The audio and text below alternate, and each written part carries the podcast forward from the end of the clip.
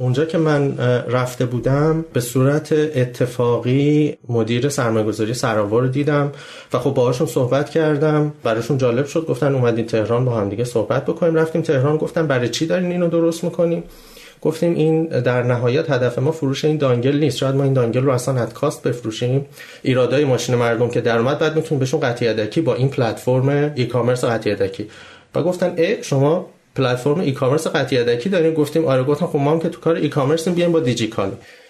ما حدود یک سال هفتاد و خورده ای version business plan رو با دیجیکالا بالا پایین کردیم و term sheet رو آره برای ما فرستادند ولی یه سری provision ها و یه سری شرایط خاصی بود که برای ما خب خیلی مهم بود.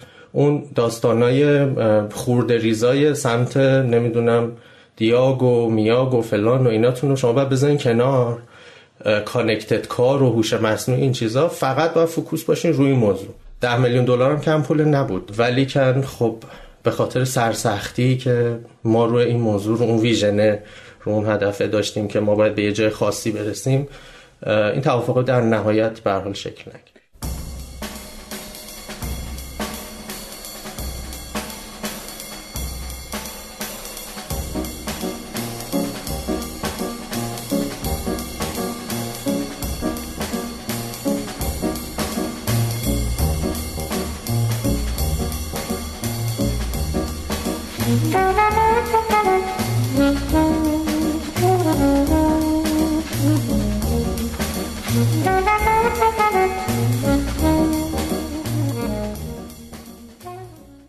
سلام همه. خوش اومدین به 28 این قسمت از فصل 3 پادکست ده صبح. پادکستی در خصوص مدیریت کارآفرینی و استارتاپ ها.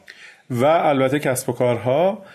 من میسم زرگرپور هستم و دوستم که این قسمت رو شروع کرد امید اخوان. ما در فصل سه پادکست ده صبح درباره داستانهای فراز و نشیب کارآفرینان صحبت می‌کنیم و این قسمت در خدمت کی بودیم امید جان؟ خب تو این قسمت با آقای سعید سهامی صحبت کردیم که سعید حداقل فکر می‌کنم می‌تونیم بگیم سه تا کسب و کار مختلف رو راه اندازی کرده در واقع نیلی کار نیلی پارت و موبیکار که یکیش حالا خیلی business سنتی و واردات و پخش و فروش و خدمات پس از فروش و اینا بوده و یکیش e-commerce فروش قطعات بوده و آخریش فکر می‌کنم جزء معدود استارتاپ هایی هست که به معنای واقعی می‌تونیم high-tech بهش بگیم که شامل سخت افزار و داده و نمی‌دونم هوش مصنوعی و کلی کارهای عجیب غریب می‌کنه در زمینه خودرو. و جالبه. اینقدر این استارتاپ پیچیده است که حالا دوستان شنونده وقتی که ماجره تحصیلات سعید رو بشنون در قسمت اول من از سعید می‌پرسم که آقا چی شد که مثلا از این شروع کردی رسیدی به این اونو ادامه دادی؟ سعید تو قسمت دوم گفت ببین این کار انقدر بزرگه که ستای اینا رو می‌خواست و من آره. واقعا متقاعد شدم. خیلی جالب بود. این قسمت یه نکته خیلی جالب دیگه که برای من داشت اون ماجرای سرمایه گذاری پیشنهاد سرمایه گذاری که شد بهشون از طرف دیجیکالا و نپذیرفتن این پیشنهاد که تصمیم شجاعانه و جالبی بود برای من خیلی جالب بود و خیلی تو ذهنم پررنگ بود. آره یه پیشنهاد ده میلیون دلاری چندین سال پیش بود که خب خیلی رقم بزرگی بود اون موقع. و اصلا خیلی به سعید آدم خاصیه. یعنی حالا این سه تا رشته خیلی بی ربط در سه تا کشور مختلف خونده. فکر می‌کنم در تمام قاره ها غیر از آفریقا زندگی کرده یعنی آسیا بوده الان نیوزیلند کانادا بوده انگلیس بوده ایران هم که بدیهن بوده و داستان در واقع راه اندازی این کارها رو میگه. اصلا یک کسب و کار خانوادگی داشتن کارخونه داشتن اینا تصمیم می‌گیره که اون تو نره کار خودش رو بندازه. خیلی قسمت جذابی راه خودش رو رفته همیشه. آره. راه خودش رو رفته و یک نفری خیلی یادگیری سری داشته. خیلی به نظرم از لحاظ توسعه فردی خیلی جذاب بود. و خب تو این قسمت اینها رو میگه دو تا از کسب و کارهای اولیش رو در واقع تعریف می‌کنه و کسب و کار فعلی که موبیکار باشه رو تو قسمت بعد میگه. حدود نصف قسمت راجع موبیکار چه اتفاقی افتاده الان کجا هستن صحبت می‌کنه و نصفه دومش هم مثل همیشه راجع به توسعه فردی و چالشهایی که خورده بود تیم سازی مدیریت دورکاری جالبه که مثلا سعید عمده سال رو خارج از ایرانه و در واقع داره این business رو به صورت دورکار میچرخونه. واقعا خیلی موفق. خیلی موفقه آره جا داره. ما حالا الان وسط کرونا هی بحث داریم با شرکت یه جلسه ساده مشاوره رو اصرار دارن که حضوری باشه remote انجام نمیدن. واقعا خوبه بشنون که یک business به این high-tech ی رو چجوری سعید داره واقعا به صورت دورکار از یک کشور دیگه مدیریت می‌کنه فکر می‌کنم من امید اینو بگم پیشنهاد می‌کنم دوستان این قسمتی که شنیدن قسمت دوم رو هم حتما بشنون. مخصوصا اون تیکه که راجع به اون فلسفه whole training ش صحبت کرد برای من که خیلی جذاب بود و خیلی فوق العاده بود که یه آدمی چی شکلی می‌تونه با این همه مشغله اینقدر چیز بلد باشه و اینقدر چیز چیز میز یاد گرفته باشه. به اون سرعت از فنی و برنامه نویسی تا در واقع مدیریت marketing و فروش و مدیریت تیم و این آره، خیلی عالی بود. خب گوش بدیم به صحبت های سعید.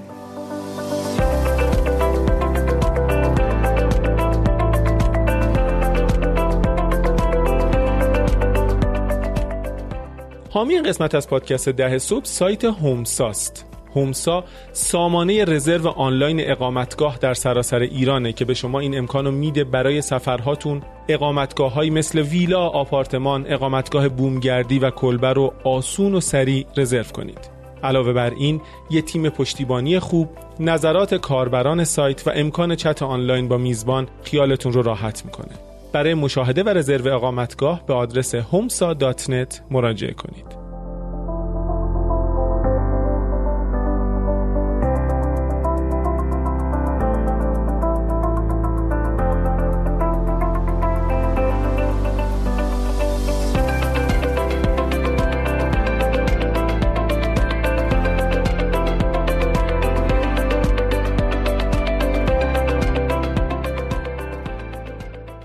اگه از اپلیکیشن Castbox برای شنیدن پادکست های ما استفاده می‌کنین و الان یا در آینده یا وقتی دیدین که notification قسمت های جدید براتون نمیاد یا اگر میرین تو کانال پادکست ده صبح توی Castbox می‌بینید قسمت های آخر اونجا وجود نداره این به خاطر اختلالی هست که هر چند وقت یه بار توی Castbox به وجود میاد.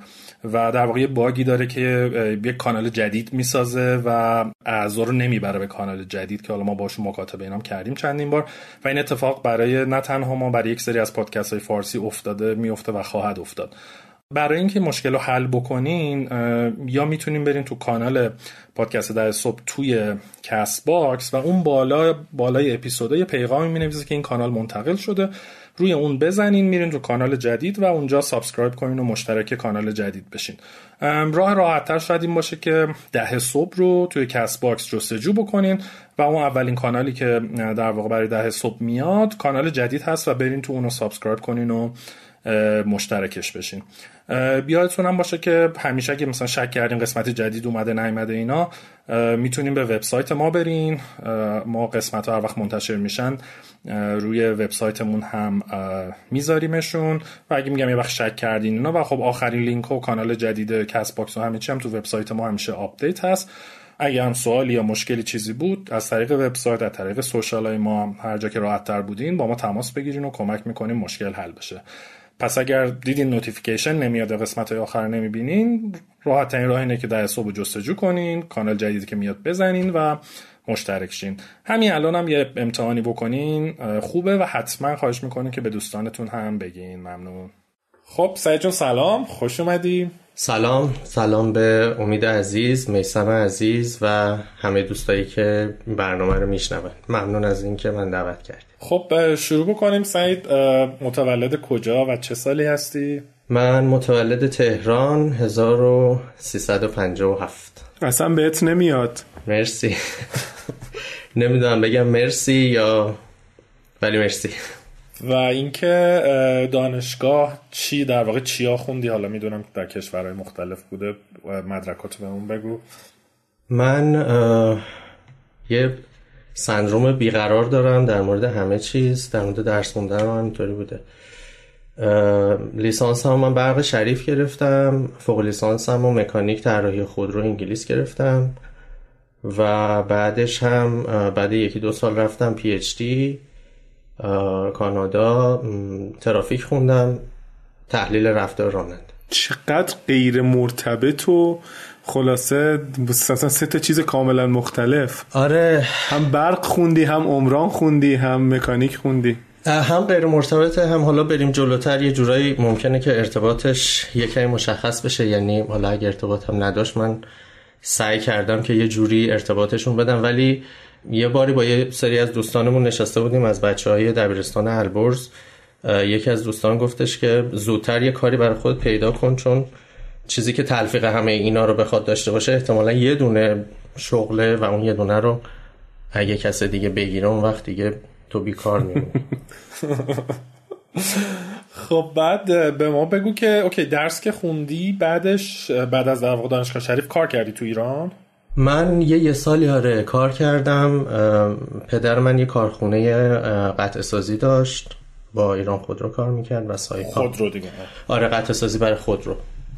یه یه سالی اونجا مشغول بودم. البته زمان دانشجویی من اونجا مشغول بودم ولی خب بعد از اون رفتم انگلیس.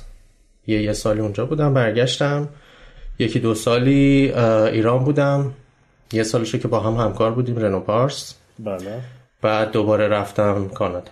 بعد چی شد که مثلا رفتی کانادا؟ در واقع انگلیس که کار نکردی دیگه فوق تو گرفتی برگشتی ولی بعد چی شد؟ کانادا رفتی؟ من که از شریف رفتم انگلیس یه خب تغییر نوع متدولوژی دانشگاه و نحوه درس دادن و کورس ها اینها خیلی برام جالب بود و خب این داستانی که چی شد من رفتم اونجا رو من یکم با شهر و بست برای توضیح یه روزی فکر می‌کنم دو ماه گذشته بود از شروع course ها من به اون course director مون رئیس اون کسی که course رو اداره می‌کرد که supervisor خود من بود ایمیل زدم گفتم آقا اینا چیه؟ چرا انقدر درس ساده است؟ یعنی نه فکر می‌کردم اون موقع چیزی که انتگرال کروی و نمی‌دونم مدل برق شریف نیست درس نیست. اونم گفتش که director این course منم من تصمیم می‌گیرم شما لطفا دخالت نکن. بعد من خیلی به یه جورایی برخورد که این داره به من یه همچین feedback ی میده. خب قاعدتا اون هم بهش برخورده بود. من این حرف رو زده بودم. همون موقع من نشستم search کردن و دیدم یه course ی خیلی جالب در زمینه Intelligent Transportation توی دانشگاه یو کانادا. و یه استاد راهنمایی بود که با research اش و با تحقیقاتش مقداری احساس کردم رزونانس می‌کنم. یه ایمیل همون شب واسش دادم گفتم که من می‌خوام بیام اونجا و اصلا دنبال این بودم که وسط کار ول کنم. یعنی هنوز ژانویه نشده بود. من سپتامبر شروع کرده بودم. ترم اولمونم هنوز به وسطش نرسیده بود. ایمیل زدم و همون شب به من جواب داد گفت بیا من اصلا بورسم به تو میدم. ولی بعد حالا من اون شرایط رو نگه داشتم اون ادمیشنی که داشتم اصطلاحا. و اپلیکیشن هم همینطوری بود. یعنی خیلی اینطوری نبودش که من تحقیقات بسیار زیادی کردم و دنبال رشته متفاوتی بودم و اینها. یه ارتباط اولیه شکل گرفت و گفتش که بیا اینجا و ولی بعد که من رفتم اون استادی که داشتم استاد عربی بود. بعد یه پروژه تو عربستان سعودی خورد بهش رفت. من اصلا افتادم با یه کسی دیگه ای بعد تز پیشتیم شد روانشناسی. در زمینه لرنینگ و یادگیری و روانشناسی و اینا شد که اصلا کلا مسیر کاری یه مقدار زیادی هم عوض شد. بعد یه سوالی چرا مثلا خب پدرت کارخونه داشتن اینا خب خیلی هم میرن تو اون business خانوادگی رو شروع می‌کنن کار کردن و ممکن بود تو مثلا در واقع اصطلاحا take over کنی مدیر عاملش اینا چی شد که یه سال کار کردی و دیگه نرفتی توی اون business؟ واقعیتش اینه که احساس می‌کردم میرم و بر میگردم و اینم شد که برگشتم. ولی کن شاید احساس می‌کردم که یه چیز با همون ایده که گفتم به اون آقایی که تو انگلیس بود قور می‌زدم که اینجا چرا انتگرال کروی نداره فکر می‌کردم منم باید کلا دنیا رو عوض بکنم و با اینکه اون کاری که اون موقع کارخونه پدر من می‌کرد به نسبت اون موقعش خب های تک بود. ما پشت آمپرهای پراید و بعد پاترول و اون موقع رنو پنج و رنو پیکه و اینا بود. اونا رو تولید می‌کردن. یعنی مثلا تولید قالپاق نبود. یه قطعی بودش که خب خیلی های تک بود. خیلی هم من یادم 110 20 تا دونه قالب خیلی ریز و حتی از لحاظ مکانیکی از لحاظ الکترونیکی اینا پیشته بود. ولی من پیش خودم فکر می‌کردم که اون ایدئالیستی که آدم تو اون موقع داره شاید باید کارهای خیلی جدی تری رو من بکنم. شاید دلیلش این بود. خیلی بهش فکر نکردم. چرا؟ ولی الان که فکر می‌کنم شاید به این خاطر. اون business هنوز هست؟ سعید جان؟ نه اون business خیلی به من کمک کرد. من خیلی چیزها یاد گرفتم. در حقیقت چیزی به نام استارتاپ اون موقع وجود نداشت دیگه. یعنی حداقل به مفهوم کلمه امروزش. و توی اون فضا من خیلی فرصت این رو پیدا کردم که خیلی چیزها رو یاد گرفتم. قشنگ درکش کردم تو اون سن, سن کم. و بعد از فکر می‌کنم 6 7 سال سالهای 83 4 بود که اون business رو پدر من فروختن.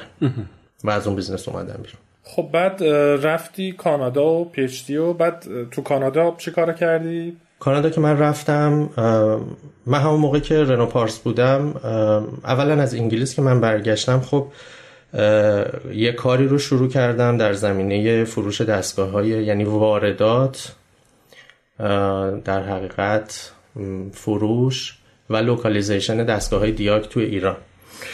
که اون موقع دستگاه های دیاگی که توی ایران بود همین دستگاه های ABRB که به نام diagnostic tool تو ایران من دیاگ می‌شناسیم این دستگاه ها چون سایت ببخشید چون که بیشترم حالا تو در واقع جلوتر تو کارم بیشتر راجبش صحبت می‌کنیم. یه توضیحی میدی که اصلا دیاگ چیه چیکار می‌کنه به کجا وصل میشه و این داستانا؟ آره یه یه سری کامپیوتر روی ماشینا هست که اینا وظایف کنترلی و در حقیقت مانیتورینگ اجزا و قطعات مختلف ماشین رو دارن. ابتدای امر سی چهل سال پیش خب خودروهای آلمانی و آمریکایی کامپیوترهایی داشتن برای کنترل کارهایی که موتور باید انجام بده. که بعدا به نام الکترونیک کنترل یونیت ECU شاید خیلی شنیده باشن. و این کامپیوترها یه پایشی از روی قطعات و علمان هایی که توی موتور هست رو انجام میدن و اگر عیب و ایرادی توی سیستم مشاهده بکنند با یه دستگاهی شما می‌تونید وصل بشین و این عیب و ایراد رو از اون بخونید. اون دستگاه ها رو بهشون میگن دیاگنوستیک تول البته خب از اون سی چهل سال پیش تا حالا تغییرات خیلی زیادی انجام شده. من خیلی ساده سعی کردم بگم الان ماشین ساده مثل پراید هم سه چهار تا کامپیوتر داره. و حالا ماشین مثل بنز و بی ام و حتی هیوندا و اینها هم 40 تا 50 تا 80 تا ممکن 100 تا کامپیوتر داشته باشن. که واسه همین هم هست به خود رو میگن کامپیوترز آن ویل یه سری کامپیوتر روی چرخ. که دستگاه diagnostic دیاگ وظیفهشون اینه که وصل میشن به اینها و اگه ای ایراد داره می‌خونن. دیگه جدیدن اتفاقات زیادتری هم توشون میافته. setting ها programming عملگرها خوندن سنسورها نمایششون و و و کارهای بسیار زیادی رو روی کامپیوتر خودروی شما انجام کامپیوترهای خودروی شما انجام این حالا من می‌دونم داری سعی می‌کنی یه چیز خیلی پیچیده خیلی ساده بگی ولی کامپیوتر وقتی میگی دقیقا منظور چیه اینجا؟ یک unit processing ی هست که ECU مخفف electronic control unit هست که کارش unit در حقیقت کنترل الکترونیکی یعنی ترجمه تحت لفظیش. یه unit microcontroller دار یا microprocessor داری هستش که یه کامپیوتر صنعتی شما فرض کن در نظر بگیر. که نشسته روی خودرو و یک سری از اجزا و قطعات خودرو رو داره کنترل می‌کنه. حالا روی یه بی ام ممکنه که شما کامپیوتری برای آینه سمت راننده و یه کامپیوتر هم برای آینه سمت شاگرد داشته باشی که واقعا خب همینطور هم هست. ولی خب بعضی از ماشین ها هستن که همه این قطعات بدنه شامل این آینه ها و برفاکن و سانروف و همه رو با یه کامپیوتر انجام میدن. بنابراین بسته به تکنولوژی که استفاده شده توی خودرو شما می‌تونید یک یا چند کامپیوتر روی خودرو داشته باشید. ولی کامپیوتر منظورم اون پی سی که تو خونه داریم خب قاعدتا نیست دیگه. یه کامپیوتر صنعتی اینتگریتد. خب بعد اون کسب و کاری که گفتی اومد برگشتی بعد از انگلیس رو انداختی اصلا ایدهش از کجا اومد؟ چرا اون سراغ اون رفتی؟ چجوری براش انداختی؟ ببین با ایده خیلی شروع, شروع نشد. یعنی داستانش اگه بگم شاید بهتر بتونم توضیحش بدم. من درسم که انگلیس تموم شد. خب خیلی یه اخلاق خاصی من دارم. همیشه سعی می‌کردم که فشاری روی خانواده نباشه تا جایی که می‌تونم. چون من درسی که رفتم انگلیس خوندم جاهای دیگه به من بورس می‌دادن. ولی انگلیس چون من رشتم رو عوض کرده بودم به من گفتن بهت بورس نمیدیم و قبولم نمیشی. یعنی به من گفتن بیا. ولی کن خب پاس کردنت با خودت و خدا دیگه. برای اینکه تو می‌خوای یه فوق لیسانس مکانیک رو نه ماهه بخونی چون انگلیس هم عملا نه ماه هست. سه ماه هم تزتو می‌نویسی. و شما نه ترمودینامیک خوندی نه نمی‌دونم استاتیک خوندی هیچ کدوم اینا رو نخوندی. حالا می‌خوای بیا بشین اینجا نه ماه هم فوق لیسانس مکانیک بگیر که من بلند شدم رفتم اونجا. حالا می‌خوام این رو بگم که همیشه سعی می‌کردم که خیلی مقتصدانه این کار رو بکنم به خاطر اینکه هزینه دانشگاه رو هم خانواده داشتن می‌دادن. و هیچ کاری نمی‌کردم. یعنی رسما فقط تو خونه بودم و درس میخوندم. وقتی که کارم تموم شد و درسم تموم شد اونجا که اتفاقا شاگرد اول شدم. اونجا. آره به بالترین معدل کلاس بود پدرم به من گفتش که خیلی بده که تو الان یک سال اونجا بودی می‌خوای برگردی حتی یه دونه شهر دیگه اونجا هم نرفتی ببینی. عجب. این هزار پوند رو بگیر به عنوان جایزه اینکه این درست تموم شده و حالا معدل خوبی هم آوردی و به هر علتی این رو برو و برو اسکاتلند رو ببین.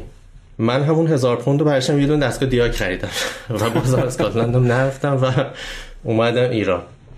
اون رو خریدم به خاطر اینکه توی یکی از سفرهایی که من ایران رفته بودم هم موقع که انگلیس درس میخوندم یه بار رفته بودم یه کارواشی توی خیابون پاسداران بود. دیدم یه دونه کامپیوتر روی یه دونه رک بزرگی و یه پی سی و اینا آورده بودن و وصل کرده بودن به یه ماشین. اون موقع تازه ماشین انژکتور اومده بود ایران سال 81 بود. و یه کامپیوتر تحت داسی بود و وصل می‌شد به این ماشینه و یه عالم اطلاعات داشت ازش می‌خوند و میامد می‌رفت. بعد مثلا خیلی بر من جذاب بود که این چیه که داره یه کاری می‌کنه که این همه اطلاعات داره از تو این ماشینه می‌خونه. خلاصه اونجا که رفتم یه دونه از این دستگاه خریدم که خب اون موقع این تحت ویندوز بود داست نبود بلوتوسی بود و خب اون دستگاهی که تو ایران بود فقط دو مدل ماشین انژکتوری پژو پارس و دو تا ECU پژو پارس رو داشت. این چند صد چند صد تا یا چند هزار تا کامپیوتر رو support می‌کرد و خلاصه من اینو خریدم آوردم و یه پسر خاله من دارم یه دوستی داشت تو ایران خودرو کار می‌کرد. یه روز اومد به من گفتش که خبر داشت که من اینو خریدم که آقا تو کجایی که ایران خودرو داره دنبال یه همچین دستگاهی میگرده برای پژو 206 تو که این دستگاه رو داری بیا بریم اینو دمو کنیم. ما از همه جا بیخبر بدون این که اصلا شرایط کار کردن با این شرکت های بزرگ چجوریه و اینا اصلا می‌خوان از ما بگیرن نمی‌خوان بگیرن. خب دستگاه واقعا سر بود. قیمتش هم اون موقع اونا می‌گفتن دستگاه ایرانی 3 میلیون و یادم 300 هزار تومن. ما این دستگاه رو گفتیم 2 میلیون و 400 هزار تومن. و هنوزم 100 درصد هم برای ما سود داشت. چه سالیه سعید تقریبا؟ سال 80 و دو سه اینا بود. 17 18 سال پیش میشه. آره. بعد ما رفتیم اینو دمو کردیم و همه کارهایی که می‌خواستن بکنن گفتیم آره اینا رو می‌کنه تازه بیشتر هم می‌کنه. شما پژو 206 تون هنوز اینا رو نداره که این اینو داره 306 داره 307 داره 405 داره اینو داره اونو داره. اینا خیلی هم خوششون اومد. ولی بعد رفتن قرارداد با یه شرکت ایرانی بستن با یه قیمت خیلی بالاتری و اسپک پایینتری و اینها. بعد من اصلا یه جوری گفتم که من باید یه کاری کنم که با خودم یه جوری انگار مسابقه گذاشتم یا لجبازی بود یا هر چیزی. گفتم من اینو تو ایران جا میندازم. و بعد با همون شروع کردم و خدمتت عرض کنم که رفتم جلو و یه چند ماهی هم خودم بالا سر کار بودم. بعد دیگه رفتم کانادا و دیگه کم کم شروع شد و کم کم این مشتری مشتری بعدی رو معرفی کردن. دیگه الان 16 17 سالم هستش که این کار رو داریم انجام.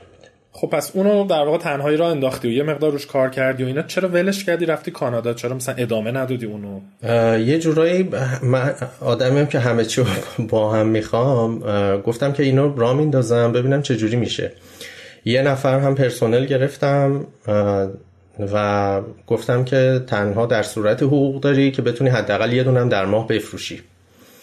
یادم اون موقع حقوقش 150 هزار تومن بود که اگر میفروختی 150 تومن هر یه دونم اضافه بفروشی 150 هزار تومن دیگه میگیر ولی اگه چی نفروشی چیزی نداره. نمایندگی رو دیگه گرفتم و گفتم میرم اونجا دیگه بالاخره درسمو می‌خونم کارم ادامه میدم. اینم هست. اگه خوب شد برمیگردم. که دیگه اتفاقا خوبم شد. البته اولش بد شد. یه جوری شده چون تو من محل شرکت پدرم رو آدرس می‌دادم برای این کارم. و مشتری قاعدتا می آمدن اونجا. و این دستگاه رو که ما فروخته بودیم یه تعداد مثلا چه می‌دونم 20 تا اینا فروخته بودیم. یه سالی گذشته بود. خب هنوز رقم فروشمون پایین بود دیگه. من به عنوان یه درآمد دانشجوی passive بهش نگاه می‌کردم. یه اتفاق تو ماشین ایران افتاد. حالا بحث technical شو خیلی وارد نمیشم که احتیاج پیدا کرد که یه function خاصی روی این دستگاه دیاگ باشه که این کار بکنه. و این function فقط ما تو ایران احتیاج داشتیم. هیچ جای دیگه ای به همچین function احتیاج پیدا نمی‌شد. به خاطر دستکاریه که توی حالا ماشین 206 ایران بود.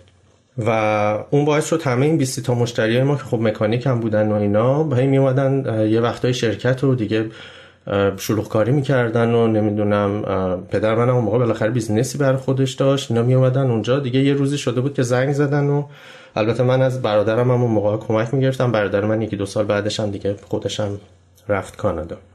هم برادر من هم پدر من گفتن این دیگه خیلی دردسرش داره زیاد میشه و داستان دیگه جمعش کنیم. به خاطر اینکه حالا نمیصرفه که این همه نارضایتی و شکایت و این صحبت ها که دیگه حالا اون موضوع رو ما بالاخره با هر مشکلاتی که بود حلش کردیم و دیگه من از راه دور اون موقع شروع کردم کار کردن و این داستان تا امروز ادامه داره که من تقریبا همیشه از راه دور داشتم کار می‌کردم. اینکه از راه دور یه همچین شرکتی رو کنترل بکنی یه مقداری سخته به خاطر اینکه کار کار فروشه مثلا شبیه کار آیتی و این حرفا نیست. و راجبه مثلا 17 18 سال پیش هم صحبت می‌کنیم که ابزار ارتباطی مثل الان نبوده. چه کار می‌کردی؟ یه مقدار خب دو سه سال اولش برادر من اونجا بود کمک می‌کرد ولی من از همون موقع هم همیشه سعی می‌کردم که یه راههایی پیدا بکنم که این کار رو بتونم مدیریتش کنم. اون موقع یه سری از یعنی ما خدمات پس از فروش و فروش رو داشتیم که یه شماره تلفن هایی اگه یادتون باشه اون موقع بود که 86 اینام بود شروع می‌شد. زنگ می‌زدی بهش فوروارد می‌شد به یه شماره تلفنی خارج از کشور. و بعد من ونکوور بودم با 12 ساعت اختلاف ساعت. کار هم می‌کردم. یعنی من اونجا علاوه بر اینکه دانشجو بودم کارم می‌کردم. چهار روز در هفته من هشت صبح تا شیش و هفته بعد از ظهر سر کار بودم. دانشگاه می‌رفتم تزم می نوشتم یه ساعت دو صبح هم تلفن هم زنگ می‌خورد و باید جواب مشتری رو می‌دادم. و مشتری سوال داشت. بیشتر بحث های خدماتی بود. یعنی میگفتش من الان اومدم بالا سر این ماشین کلیدش این کدش پریده. من باید چی کار کنم؟ و من خب باید ساعت سه صبح مثلا از خواب بلند می شدم بهش کمک کنم یا اینکه از خواب که بلند نمی شدم من معمولا تا سه بیدار بودم.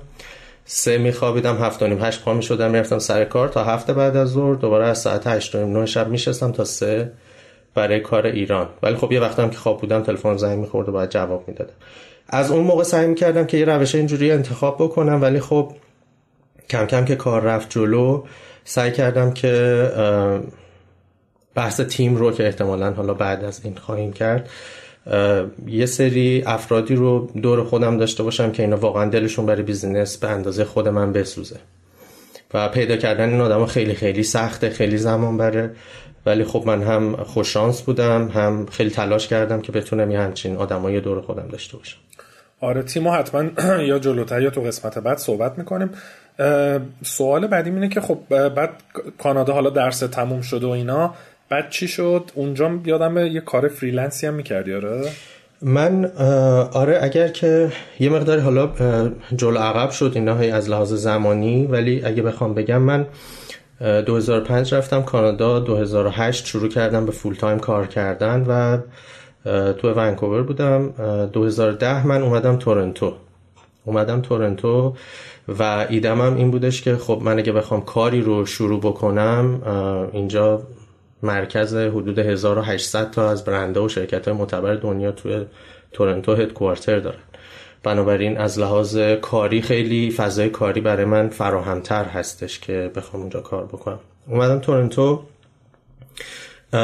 یکی دو سال آخر درسم رو تورنتو بودم تا 2000 اواخر 2011 و 2012 دیگه داشتم اقدام می‌کردم برای کار و توی شرکت های management consulting هم اقدام می‌کردم BCG رو اقدام کرده بودم McKinsey و Deloitte و شرکت های اینطوری که داشتم مصاحبه می‌کردم همون موقع ها بودش که یه تعداد مصاحبه کرده بودم یه تعداد مصاحبه ها من مونده بود.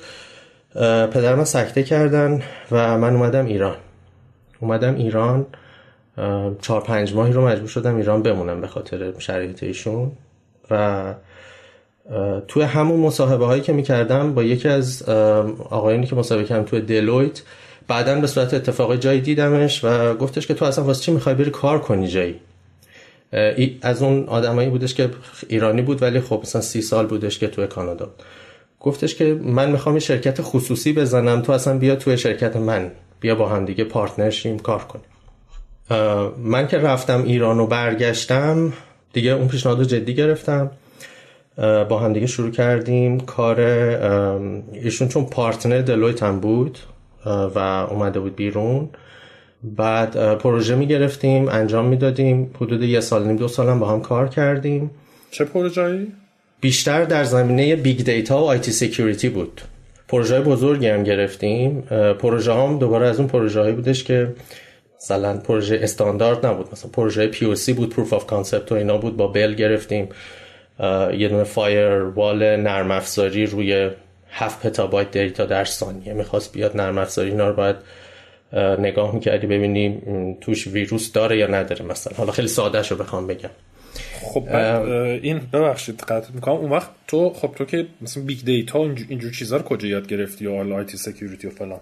همون جوری که از الکترونیک رفتم مکانیک از مکانیک رفتم. civil دوباره مجبور شدم همه اینا رو بخونم. ولی بیشتر اونجا نقش من نقش در حقیقت architecture تهیه architecture و اون ویو و نگاه بلند مدت اون کار بود که چگونه این کار رو بکنیم تکنولوژی که انتخاب می‌کنیم چیه فرضاً اگر از Hadoop استفاده می‌کنیم برای ورودی data باید از چه ماجولی استفاده بکنیم.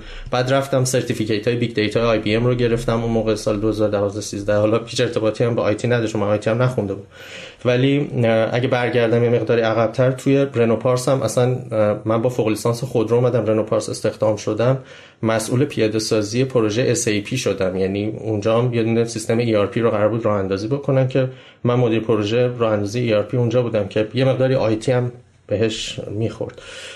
خلاصه من یه دو سالی اونجا با اون دوستمون اونجا کار کردیم و من اون زمان یه ایده هم داشتم به نام Gap Crunch که ما بیایم یه تقویم مجانی بدیم به business های مثل سلمونیا دندون پزشکی ها همه اینا که وقت میدن و از این تقویمشون استفاده کنیم. هر جایی که gap توی این هست اینا رو ما برداریم یه marketplace درست کنیم offer بدیم به مردم. خب ایدهش خیلی خوب بود دیگه. شما به عنوان دندون پزشکی سلمونی اگه ساعت دو تا چهارت خالیه حاضری که شاید با سی درصد تخفیف اون دو تا چهار تا خالی نذاری پرش بکنیم.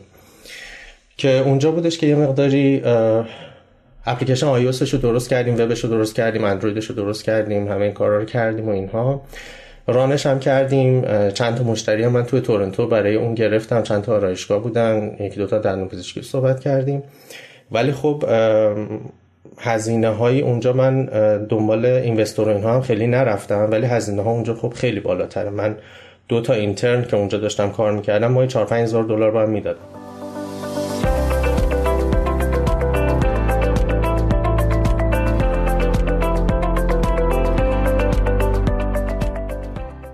حامی این قسمت از پادکست ده صبح هوش تجاری ویترایه. ویترای به شرکت ها کمک می‌کنه که جواب چالش های کسب و کارشون رو به وسیله دیتا به دست بیارن و در نتیجه به سمت داده محور شدن حرکت کنن. مثلا شرکت ها می‌تونن به راحتی ببینن که نقاط ضعف و قوتشون در فروش کجا هست یا اگه خورده فروش هستن بهشون چیدمان بهینه رو پیشنهاد میده و کلی مثال دیگه. برای آشنایی بیشتر با هوش تجاری ویترای می‌تونین به vitrayco.ir مراجعه کنید.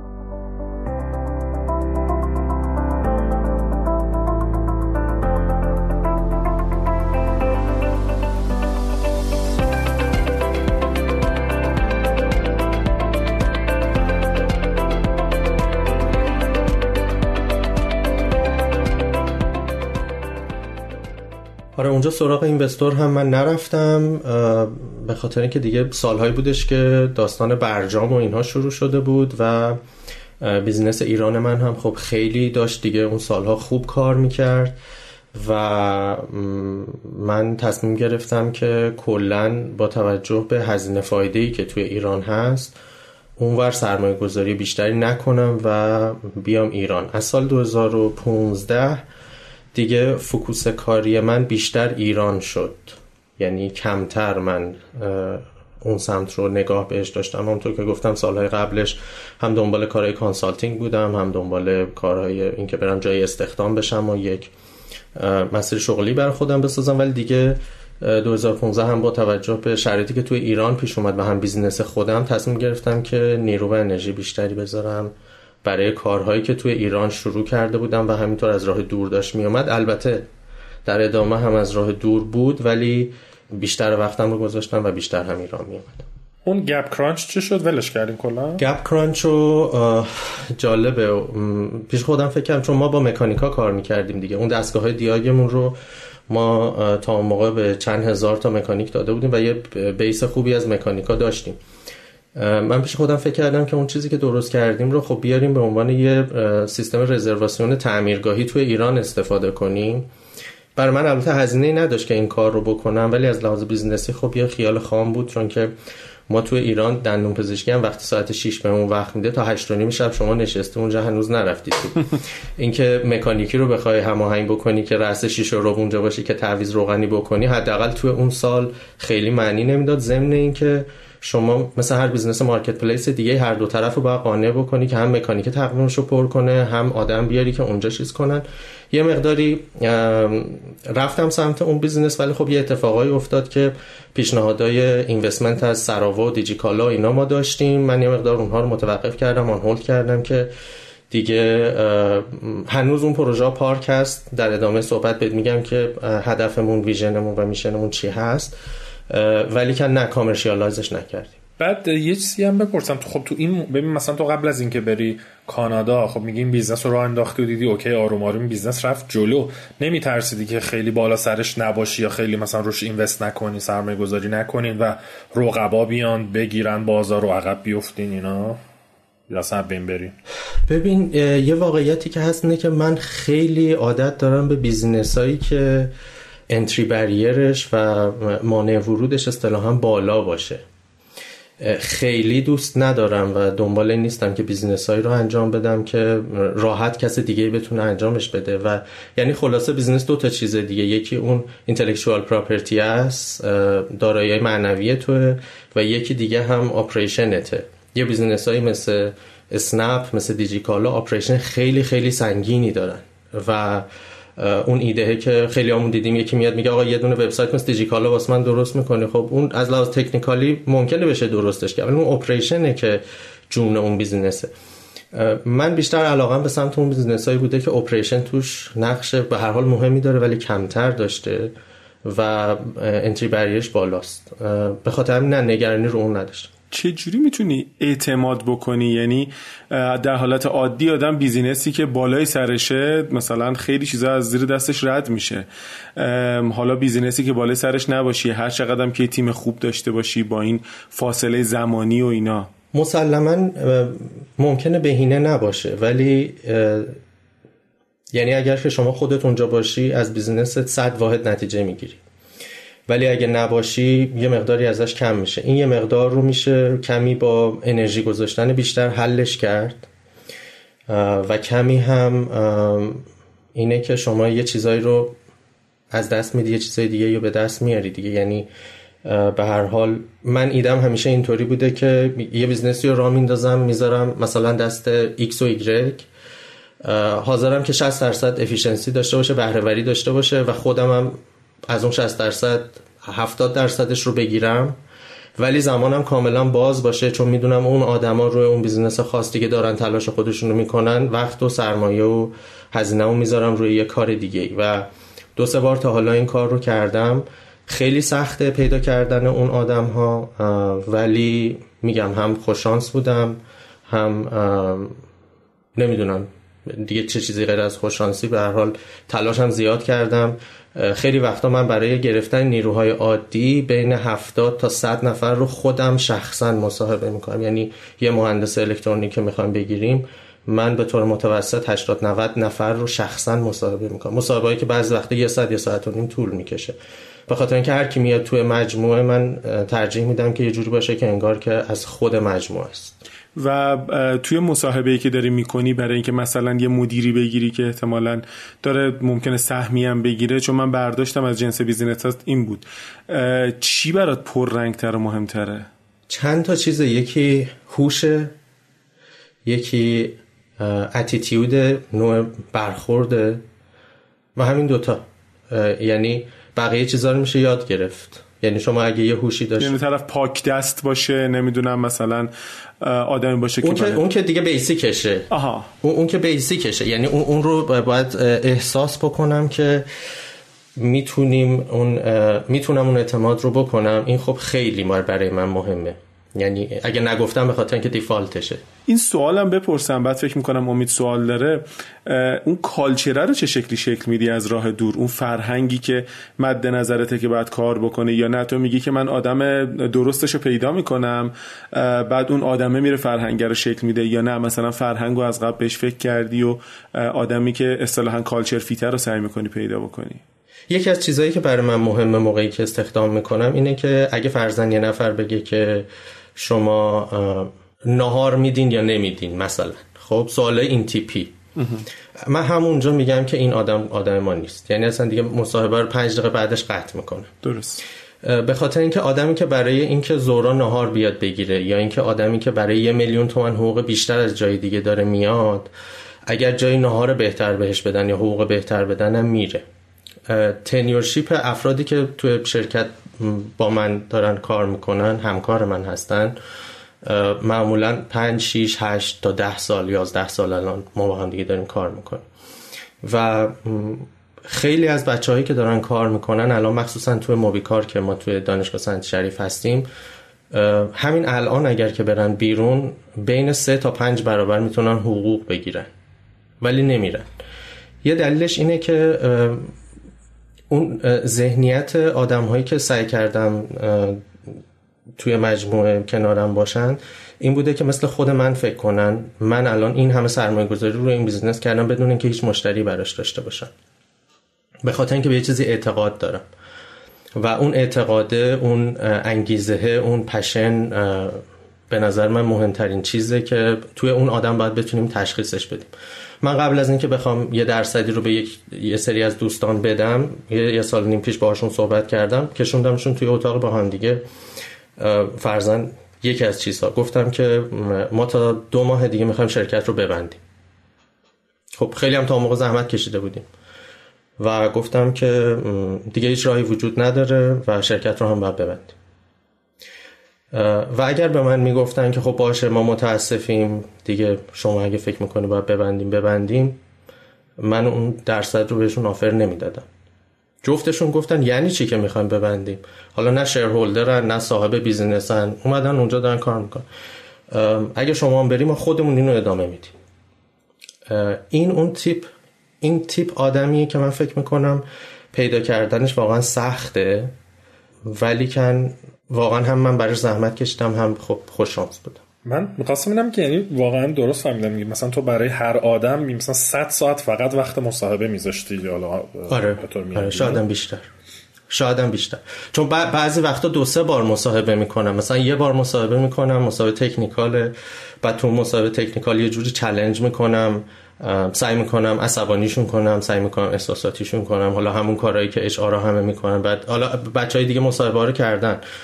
بعد یه بار دیگه سعی می‌کنم vision رو بهشون بدم. یه چیزی که من میگم میگم که حالا من که CEO نیستم رسما رئیس هیئت مدیرم توی نیلی کار ولی کلیت داستان رو می‌خوام بگم. CEO بودن لایه آخر یه مدیریت توی یه شرکته. به نظر من مهمتر از CEO بودن این چیزیه که من بهش میگم CIO یعنی چیف ستوری تلر آفیسر که شما بتونی یه داستان رو هم داخلی هم خارجی بفروشی هم به پرسنل خودت هم به مشتریان خودت. اینی که کسایی که با تو همراه میشن برای یک داستان برای یک ایدئال خب خیلی فرق دارن با کسایی که برای حقوق خوب پیشت میان. و نکته دومش هم اینه که باید یه CIO باشه. به معنی IT نه به معنی chief inspirational officer یعنی شما بتونی اون inspiration و اون انگیزه رو بتونی الهام بخش. آره اونو بتونی به پرسنلت بدی. شاید یه مقدارش ذاتیه من خیلی در مورد این تحقیقات نکردم نخوندم. ولی من خیلی از وقتم با بچه ها همیشه سر اینه که میشینم باشون حرف می‌زنم میگم ما کجا می‌خوایم بریم. سعی می‌کنم visualize کنم براشون. بگم چه اتفاقایی میفته چه چیزهایی جلو روی ما هست شرکت های دیگه ای که معادل ما کار کرده بودن به کجاها رسیدن؟ چه تغییراتی رو ما می‌تونیم انجام بدیم؟ مهمتر از همه اینه که impact ما و تغییراتی که می‌تونیم انجام بدیم توی این صنعت توی محیط کاری که هستیم چی هست بعد برگردیم روی صحبت که داشتیم می‌کردی بعد در کنار دیاگ خب شما یه e-commerce فروش قطعات یدکی هم راه انداختیم درسته؟ آره اولین e-commerce قطعه یدکی رو راه انداختیم و ایدهش هم این بودش که طبق همون ماتریس مشتری market که مشتری جدید market جدید ما می‌خواستیم expand کنیم. یه وقتی اون business نیلی, نیلی کار ما انقدر خوب پول در می آورد که cash flow انقدر زیاد بود من دیگه به فکر این افتاده بودم که با این پولا چی کار بکنیم. یه وقتی به فکر این بودم که برم مثلا ماشین های معدن و نمی‌دونم جرثقیل و dump truck و این چیزا بخریم توی شرکت برای اینکه خب دیگه فضای سرمایه گذاری دیگه ای نداشتیم. گفتیم اینا رو بخریم که بریم بتونیم از توش یه منبع درآمد دیگه. این پولا همینجور رو پول نگه نداریم. اما یه نکته که بود می‌دیدیم که این curve ه به هر حال curve ی نیست که تا همیشه بره بالا و ما باید یه فکری برای این موضوع بکنیم. چون مشتریان ما یه بار به ما پول می‌دادن و تا آخر عمر lifetime اون دستگاه احتیاج داشتن که از ما خدمات بگیرن. و این عملا یه هرمی بودش که یه Ponzi scheme بود که ممکن بود خیلی ادامه دار نباشه. رو همین حساب ما اومدیم دیدیم که نیاز مبرمی که اینها دارن چیه؟ یعنی دیدیم که ما خب یه دستگاه دیاگی داریم بخوایم این business رو expand کنیم. یا می‌تونیم از روی مشتری رو expand کنیم یا از روی محصول. گفتیم که مشتریان کنونیمون مکانیکا هستن. چه محصول جدیدی می‌تونیم بهشون بدیم؟ قطعات یدکیه. و اینها اون موقع یه چیزی حدود ده میلیون تومن به پول دلار هزار تومن هفته ده میلیون تومن یعنی هفته ده هزار دلار قطعی یدکی میخریدن. و ما چند هزار تا مشتری داشتیم. خب پتانسیل خیلی خوبی بود برای این کار. و نکته دوم هم این بودش که ما اومدیم اون محصول رو که ایده موبی کار شد گفتیم یه محصول دیاگ داریم داریم به تعمیرگاه ها میفروشیم. و خب خیلی هم براش کار مهندسی معکوس و اینها کرده بودیم. این رو بیایم بفروشیم به آدم های عادی. که اون شد ایده موبیکار که اومدیم و بعد البته دو سه تا پیوت کردیم و رفتیم سمت کانکتد کار پلتفرم و اینها که حالا بعد صحبتش رو می‌کنیم. ولی آره اون قطع یدکی رو که خواستیم شروع کنیم گفتیم که حالا با یه ایده نو شروع کنیم و اومدیم به جای اینکه مدل مغازه داری این کار رو انجام بدیم یه ای کامرس زدیم و که البته هم فکر می‌کنم هم زود بود هم product market fit ش خیلی مناسب نبود. یعنی در نهایت که ما اون e-commerce رو زدیم اون هم, هم هزینه کردیم اون کار رو کردیم. فروش B2C از تو اون داشتیم ولی یه دونه فروش B2B هم در نهایت نداشتیم. آخر سر همه چیز رو وبسایتمون چک می‌کردن زنگ می‌زدن با تلفن میخریدن. یعنی culture market بود دیگه. بعد حالا چون یه مثلا 5 دقیقه 10 دقیقه وقت داریم یه مقدار اون قدیش که حالا می‌تونی محرمانه نیست راجع به جذب سرمایه و حالا گفتی با سراوا و دیجیکال هم صحبت کرده بودی و اینا چی بود؟ چی شد؟ به فکرش افتادی؟ بعد اگه سرمایه رو می‌گرفتی چه اتفاقی میافتاد؟ چرا نگرفتی؟ چی شد؟ ببین داستان از اونجا شروع شد که یه حالت سمپوزیوم سمینار نمی‌دونم اسمش چی بذاریم آی بریجز 2015 یا 2016 بودش که توی اگه اشتباه نکنم برلین. بود. آره برلین بود. 2015 برلین. آره آره. اونجا که من رفته بودم به صورت اتفاقی مدیر سرمایه‌گذاری سراوا رو دیدم و خب باهاشون صحبت کردم. اون موقع محصولی که ما داشتیم اون دانگل بلوتوسیمون بودش که مشتری می‌تونست وصل بکنه تمام اطلاعات کامپیوترش رو اینا رو بخونه و اینا. خب یه چیز های تک تکیه جذاب جدیدی بود به هر حال. من اون رو اصلا معرفی کردم و براشون جالب شد. گفتن اومدیم تهران با هم دیگه صحبت بکنیم. رفتیم تهران گفتم برای چی دارین اینو درست می‌کنیم گفتیم این در نهایت هدف ما فروش این دانگل نیست. شاید ما این دانگل رو اصلا اد کاست بفروشیم. ایرادای ماشین مردم که درآمد بعد می‌تونیم بهشون قطعی یدکی با این پلتفرم ای کامرس قطعی یدکی و گفتن ای شما پلتفرم ای کامرس قطعی یدکی دارین؟ گفتیم آره. گفتم خب ما هم که تو کار ای کامرس بیایم با دیجیکال. که حالا خلاصه داستان رو بخوام بهتون بگم. ما حدود یک سال هفتاد و خورده ای version business plan رو با دیجیکالا بالا پایین کردیم و احسنت. آره. انواع اقسام استراتژی ها رو چیدیم؟ اصلا اینکه یک دپارتمان جدیدی قرار بودش توی دپارتمان delivery دیجیکالا ایجاد بشه به نام جت دلیوری. به نام جت دلیوری اصلا نامگذاری شد. به خاطر نیاز خاصی که مکانیک ها دارند به اینکه طرف ماشین یا رو باز کرده یهو پولس می‌خواد. خب تا دو ساعت دیگه می‌خواد دیگه. ما باید با چی کامپیت کنیم؟ رقابت ما با اون کسی که تو بازار چراغ برق زنگ می‌زنی برای شما میفرسته این رو. پس یه جت دلیوری اصلا هماهنگ شد که این لوجستیکش چجوری باید خلاصه همه اینها و ما term sheet هم از دیجیکالا داشتیم. دو سری رو یعنی با یه term sheet series A و B رو هر دوتا رو ما گرفتیم. سه و هفت میلیون دلار. ولی کن در نهایت به نتیجه نرسید. یعنی توافقات هم که term sheet هم نوشتین ولی آخرش به نتیجه نرسید و پولو نگرفتین. term sheet رو آره برای ما فرستادند ولی یه سری provision ها و یه سری شرایط خاصی بود که برای ما خب خیلی مهم بود. توی یکی از جلساتی که ما توی دیجیکالا داشتیم دیگه اون جلسات آخر بود یکی از دوستانی که توی سروا بودن گفتن آقا اون داستانای خورد ریزای سمت نمی‌دونم دیاگو میاگو فلان و ایناتون رو شما باید بزنین کنار.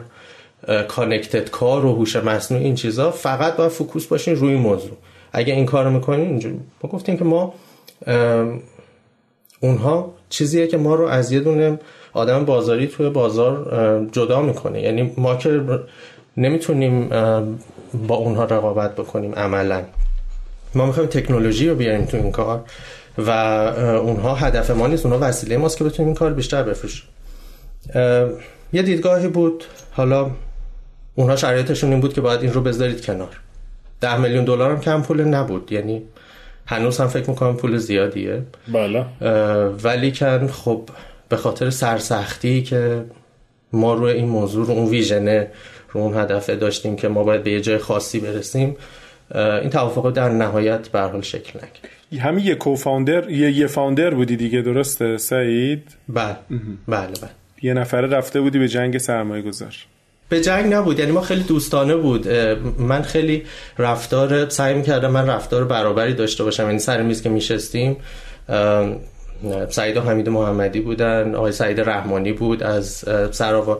یعنی یه جوری ما با هم دیگه بحث می‌کردیم که اونا فکر می‌کردن یعنی انگار مثلا چهار تا همکار با هم داریم صحبت می‌کنیم. چون من دیدم همیشه همینطوریه. وقتی می‌خوام با یه کسی شراکت کنم پول بگیرم پول بدم استخدام بکنم استخدام بشم همیشه فکر می‌کنم ما هممون سر یه میزیم رو به رو هم نیستیم. به خاطر اینکه باید بتونیم منافع همدیگر رو تأمین بکنیم. خیلی جنگ اونجوری نبود ولی منم یه وقتایی خودم میدم آدم سرسختیم یعنی سریع چیزهایی خیلی راحت کنار نمی حالا من تو پرانتز بگم صحبت جت رو سر که جالب مثلا نمی‌دونستم حالا یکی دو ماه الان تاریخی که داریم مسابقه ضبط می‌کنیم یکی دو ماه که دیجیکالا جت اومده ولی خب داره محصولات سوپریو میفرسته شبیه کاری که اسنپ فود و اینا دارن می‌کنم این سوالم سعید ازت بپرسم. اوکی بعد که دیجیکالا اینا نشد آیا باز جذب سرمایه کردی؟ اصلا دنبالش رفتی؟ چی شد؟ بیخیال شدی؟ نه جذب سرمایه نکردیم. من اون موقع یه دیلمای خیلی شدیدی هم داشتم چون بعد از اینی که ما با دیجیکالا شروع نکردیم دیجیکالا ظرف مدت یک ماه فروش قطع یدکی رو راه انداخت و ظرف یک ماه شما نمی‌تونستی اینو راه بندازی. حتما از قبلش هم پلنینگا شده بوده که می‌خواستن این کار رو بکنن. البته طبق شناختی که من از این بازار دارم بالاخره 20 25 ساله که من توی بازار قطعات خودرو و خودرو هستم و فیدبکی هم که از دوستان نزدیکان دارم اینه که فروش آنلاین حالا بحث دیجیکال فروش آنلاین قطع یدکی اصولا خیلی موفق توی ایران نبوده به خاطر نوع فرهنگی که توی ایران وجود داره. من اون موقع یه آپشن خیلی سخت داشتم این بودش که بیام و بگم که حالا که سرمایه گذاری نکردید و خودتون هم رو انداختیم من می‌خوام بیام وایسم. اونم با توجه به روحیه خیلی سرسخت جنگجویانه که خودم دارم. اینی که من هم می‌خوام بیام رقابت بکنم. یعنی که نه بگم که خب من کور کامپیتنسیم اینجا نیست. و من میرم سراغ چیز دیگه و اونجا شد که ما یه پیوت خیلی مهمی کردیم که واقعا تمام نیرومون رو که تا موقع شاید مثلا سی درصد رو گذاشته بودیم روی ای کامرس قطع یدکی تمام نیرومون رو دیگه فوکوس کردیم گذاشتیم روی بحث کانکتد کار و تبدیل کردن اون دانگلمون به یک پلتفرم خودرو متصل که از سخت افزار شروع میشه تا اینفراستراکچر دیتا سرور همه اون چیزهای دیگه. چون احساس کردم اونجا کور کامپیتنسی من نیست. اون نوع بیزینسی که خیلی اپریشن داره و هر لحظه که بالا سرش نباشی یک کس دیگه ای امروز دیجیکالاس فردا یک کس دیگه ای می‌تونه بیاد تیک اوور کنه. و اونجا پیوت خیلی مهم اتفاق افتاد و یه تصمیم خیلی مهمی بود که من غرورم اصطلاحا قورت بدم بره پایین و بگم که نه من نمی جنگم اینجا من قرار نیست با کسی بجنگم. این بیزینس شما می‌خواید مال شما. و من اصلا میرم سمت دیگه. توی این ایام کانادا بودی یا نه؟ زمانی که این مذاکرات انجام بیشتر ایران بود. بیشتر ایران بود. بیشتر ایران بود. آره بیشتر از 2015 گفتم دیگه خیلی من بیشتر میمادم ایران. خیلی بیشتر که یعنی مثلا 6 تا 7 ماه من ایران بودم و بقیهش رو ایران نبود حالا ما راجبه در واقع موبیکار و این دانگل اینا فکر می‌کنم تو قسمت بعد اصلا با همین می‌تونیم شروع کنیم و راجع به توسعه فردی و کلی سوالای دیگه دورکاری و غیره از سعید می‌خوام بپرسیم. فقط اینم بگو بعد سرنوشت این ای کامرس فروش قطعات چی شد؟ چون فکر می‌کنم فروشتون هم توی دوره های خیلی خوب بود ولی آخرش کم کم جمعش کردی نه؟ آره ما آپریشنش رو تقریبا از موقعی که دلار شروع کرد نوسان های خیلی عجیب غریب کردن حدود دو سال و نیم الان میشه. اتفاقی که افتاد این بودش که قیمت رو ما در لحظه از بازار می خریدیم و همون موقع ساپلای می کردیم به مشتریمون. بنابراین ما قیمت روز رو داشتیم. فرض کن که ما قیمت روغن رو می گرفتیم دبه مثلا 100 هزار تومن هاشه سودمون رو می زشتیم 110 هزار تومن می فروختیمش اتفاقی که می افتاد این بودش که سی روز مثلا سی روز که زیاده ده روز پیشش قیمت روغن بوده 85 هزار تومن. و خیلی ها تو انبارشون داشتن و زمان خواب قطعه دکه معمولا زیاده. طرف تو انبارش 85 تومن خریده بود حاضر بود 95 تومن هم بده. بنابراین مایی که می‌خواستیم این جنس رو بخریم و تأمین بکنیم به خاطر نوسان قیمت بسیار شدیدی که توی بازار بود یه مقدار دچار مشکل می‌شدیم. نکته دوم قطار تقلبی بود. برای خود ما تشخیص مثلا یه دونه لنت سانتافه تقلبی و اصل خود اوریجینال اویم هیون داشت واقعا برای ما سخت شده بود. و من یه نکته خیلی مهمی هیچ چیزی و اگر که یاد نگرفته باشم این یه نکته یاد گرفتم که مهمترین چیز یه کاسب بالاخره استارتاپ هم شما کاسبی آخرش دیگه اعتبارته.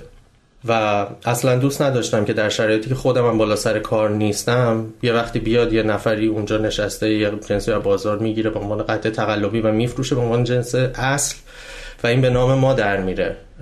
و به خاطر این چالش و اون چالش نوسان قیمت خیلی زیاد ما این آپریشن متوقف کردیم ولی برای من آپریشنش مهم نبود. ما ارتباط با ساپلایر رو می‌خواستیم دانش ساپلای چین رو این رو می‌خواستیم که به دست آوردیم.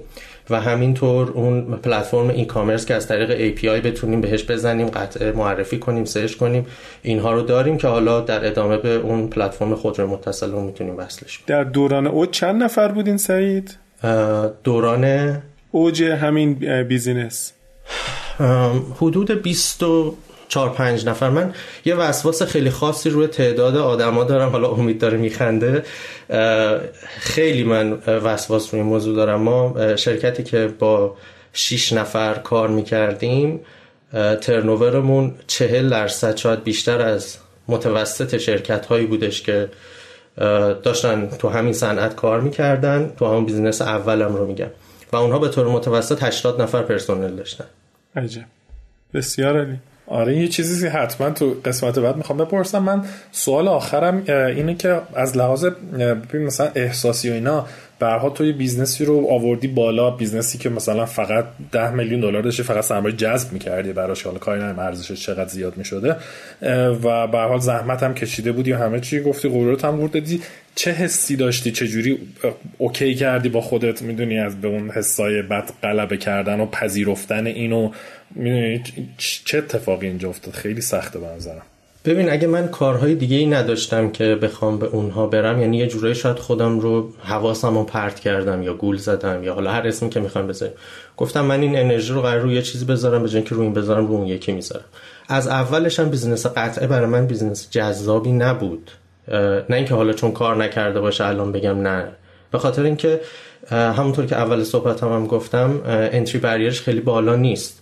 همونطور که بعدها خیلی وبسایت های دیگه اومدن خیلی هم بهتر از وبسایت ما شاید. ولی اون تیکه بیزنس به عنوان یکی از ابزارهایی بود که من هنوز اون ابزار رو دارم. هنوز اون وبسایت با اینکه ما روشیش آپریشنی نداریم ماهی 300 هزار تا کلیک داره می‌گیره. و من 300 هزار تا کلیک رو شما در نظر بگیم من بیش از همش هم از سرچ میاد برای اینکه ما که جای تبلیغ ندادیم. من بیش از 10 20 میلیون رکورد سرچ قطعی یدکی دارم که الان می‌تونم سورت کنم ببینم مردم دنبال چی میگردن. اصلا این خودش یه استه و اون وبسایت اونجا هست و من می‌دونم که در چه فصلی مردم بیشتر دنبال چه چیزی دارن میگردن. حتی اگه جنسم نفروخته باشم دیتاش به نظر من خودش ارزشمند. سایت نیلیکار.com داره میگی؟ نیلیپارت.com نیلیپارت که الان دو سال هم هست. هیچ اصلا آپدیتش هم نکردیم. قیمت هم همه چی ناموجوده. هیچی هم نداره. یعنی ولی خب رو سئوش چون زیاد کار کرده بودیم هنوز روی یه سری از قطعات زیاد بالا میاد. بسیار خب خیلی هم عالی. ممنون سعی جون خیلی برای منم جذاب بود. حتی با اینکه بعضی از داستانا رو از قبل می‌دونستم و حالا توی قسمت بعد راجع به موبیکار و اینا هم حسابی صحبت می‌کنیم. خیلی ممنون. ممنون. ممنون. مرسی از شما.